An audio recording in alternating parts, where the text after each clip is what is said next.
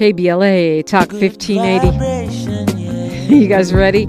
Um, we are your election information station. If you've missed the conversations with some of the top candidates for leading offices throughout Southern California, you can just go to KBLA1580.com.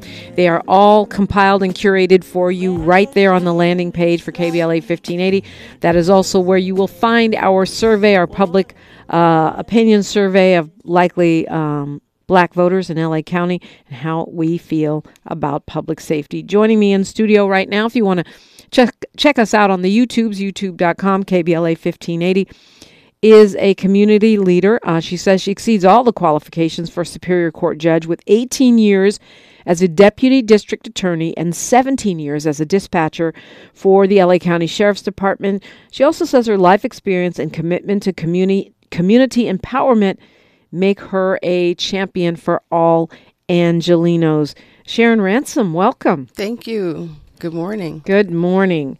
Uh, yeah, running for judge is more than a notion. Yes, um, it is. Yeah, it's a lot of work. Yeah, so why take it on? Why, you know, you clearly you've had a long and successful career. Yeah, it's very important to me. Growing up in South Central Los Angeles, I was raised by a single mother. I became a single mother at the age of 21. And just growing up, I saw things that were happening in our community, and I still see things happening in our community. And I want to run for judge um, because I have the background. I connect with the people, and I think we need representation, diversity, inclusivity on the bench. We need people that look like us, that are making decisions for our lives, that know our struggles, know our hurdles and our obstacles, um, I was diagnosed with breast cancer at the age of 30. I didn't become an attorney until I was almost 40. I lived a lot. I've gone through a lot. Um, I put myself through school at night while raising my daughter, and I was a dispatcher for the sheriff's department. It was hard work, but perseverance, determination, dedication, um, it all goes into it.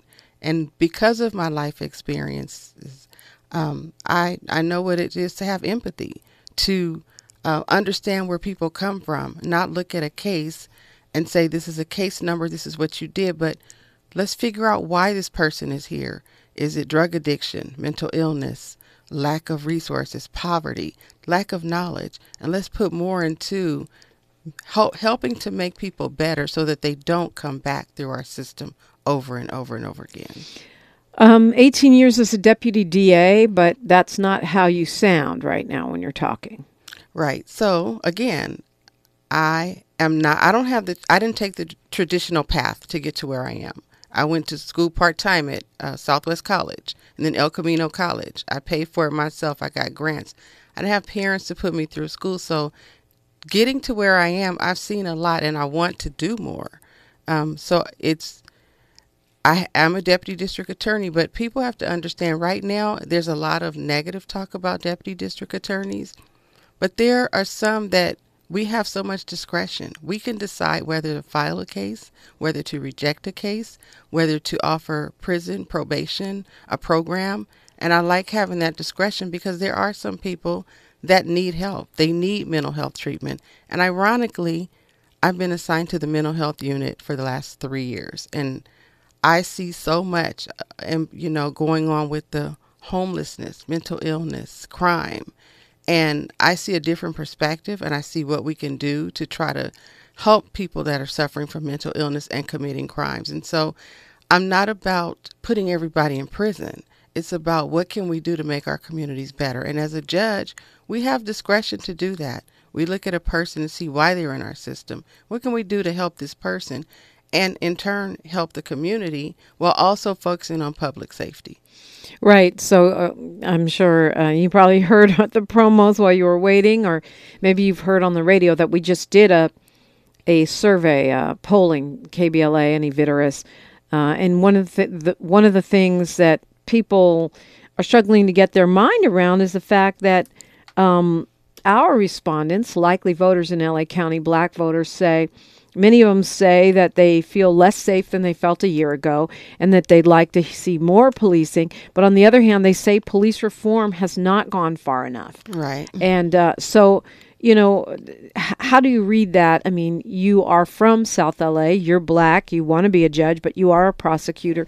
How do you you know, what is that needle that we're threading here? So I believe, uh, like I said, we we need we do need reform. We do need to um, just stop incarcerating everyone. However, we do need to take more advantage and have more resources with regards to program. You have people that go to jail, they're released, um, no no programs in place, nothing, no jobs, no ability to get a job, and so we see like the revolving door. I think that we need to utilize more programs, but we also need to look at public safety. And there are just some people that have to go to protect the public, they have to go to prison. They have to go to jail just to protect the public. But there are some crimes, and I say, I think the I heard in the promo about um, blanket policies. I don't believe in blanket policies because I think people are different. People have different backgrounds.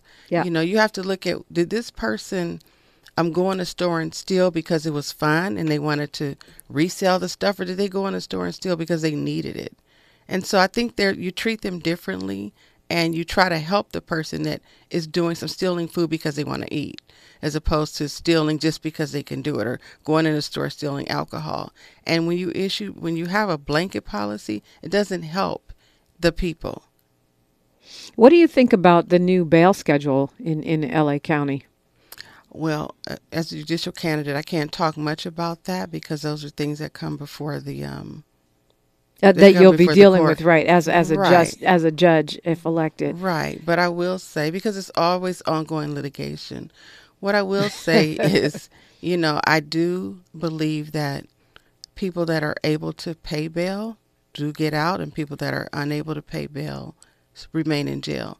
And I've seen situations where, you know, a person's in jail because they can't pay the bail, but and not knowing what their crime is, but they're not they're not going to work. They're not able to make money to, um, you know, feed their families. And so, if it's safe for the community and that person can be out of custody to handle their case, I don't see anything wrong with that. There are people that we need to keep the public safe from, and that that I do see. Mm-hmm. Um, what do you think? You know, you, you've mentioned you're from South LA, that you did this yourself uh, while raising kids.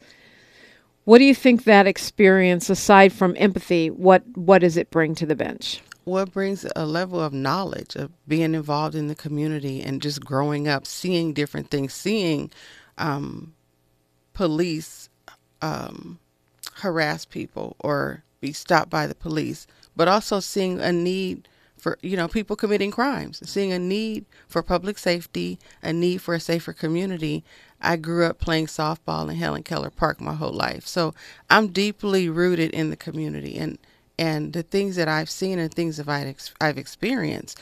Working hard, um, you know, fighting breast cancer while going to school and raising my daughter. All of those things I think made me who I am, my personality. I have thick skin. I, I am I'm up for a challenge. You know, I don't take anything for granted. It makes me humble. It makes me see a person that comes through court and not look down on them and say you committed a crime, bad, bad guy, bad guy. But why are you here? You know, what in your background, what in your person has brought you to where we are? And I think we need to have more of that. We need to have more focus on the people that are doing the wrong and kind of see where we can help to stop it and it won't it's not an you know it's not a end all be all but it's a start yeah. Well, I mean, we hear a lot about this concept of judicial temperament. Um, and I'm just trying to imagine what it takes to be diagnosed with breast cancer and then decide to go to law school after that. Um, talk to me about your you know your character and your um, judicial temperament? Well i think I, am pretty much a laid back person. What you see is what you get. I'm not a yeller or a screamer or um, and i think because i've ex- had to go through so much i am more tolerant um, more patient uh, more empathetic um, I, am very approachable. You know if you talk to defense attorneys i've gone up against or even judges um, we've gotten a lot of reviews when we go through the LA County Bar Association to be evaluated. I was rated well qualified. um, they talk to these people and everybody, and they always tell me consistently, we hear you are approachable, you are fair, you are reasonable. And that's what you need. You don't need people that just want to fight, fight, fight in the system. You have to be, you have to be able to work out solutions. And in our, in our criminal, in our mental health unit, it's a collaborative effort. It's myself, the defense attorney, the judge, the social workers, and the doctors that come together to try to see what can we do for this person that has mental illness but is committing crimes. Tell me about your endorsements. Wow. So I don't know if you remember I ran last year. Yes, I do. Okay. Um, last year I was in a seat of six people. This year I'm in a seat of three. But I've gotten so many great endorsements. I've been endorsed by the LA County Democratic Party, SEIU 721, LA County Federation of Labor, multiple Democratic clubs, uh, over 25 judges, um, Citizens for Accountable Leadership, National Women's Political Caucus, uh, defense attorneys, uh, Santa Monica Democratic Club. I had to write them down because this year there's so much more. Mm, yeah. I feel really good about it. Yeah. So you you tried and now you're trying again. I again. remember uh, same thing with you know Holly Hancock. She tried and then she tried again. Right. Now she's a judge. Yes. Um, tell us how to find you, how to find out more about you, your website, your social media, and all that Thank stuff. Thank you. So uh, my um, campaign website is www.sharonransomforjudge.com. Number four or F O R? F O R. Okay. Um, my email is Sharon Ransom for number four judge at gmail.com. I'm on Facebook, Sharon Ransom for Judge, F O R, and on Instagram, Sharon Ransom for Judge number four for Judge. I had to change them up from last year because um, there was an issue with getting my um, my pages and my sites from a prior uh, consultant. Mm. Well, yeah, that happens. Um, mm-hmm. seat number 97, Paul Lee is in the chat. He says he already has you picked on his ballot. All right. Um, thank you. Sharon Ransom, thank you for coming in again. And um, voting is on right now. Right. It's now. It's starting now, and, and March 5th is the last date. And I get this question all the time. I live in Gardena. Can I vote for you? Absolutely. It's I live LA in Palmdale. County. Can yeah. I vote for you? It's L.A. County. Yeah, it's a great yeah. point. Yeah. Sharon Ransom, great to see you again. Good to see you. Thank you for having me. Thanks for coming in. It's always better face to face. And we've got another candidate face to face, this time Assembly District 54. That's next on KBLA Talk 1580. She's reclaiming her time on KBLA Talk 1580. More First Things First with Dominique DePrima when we come forward.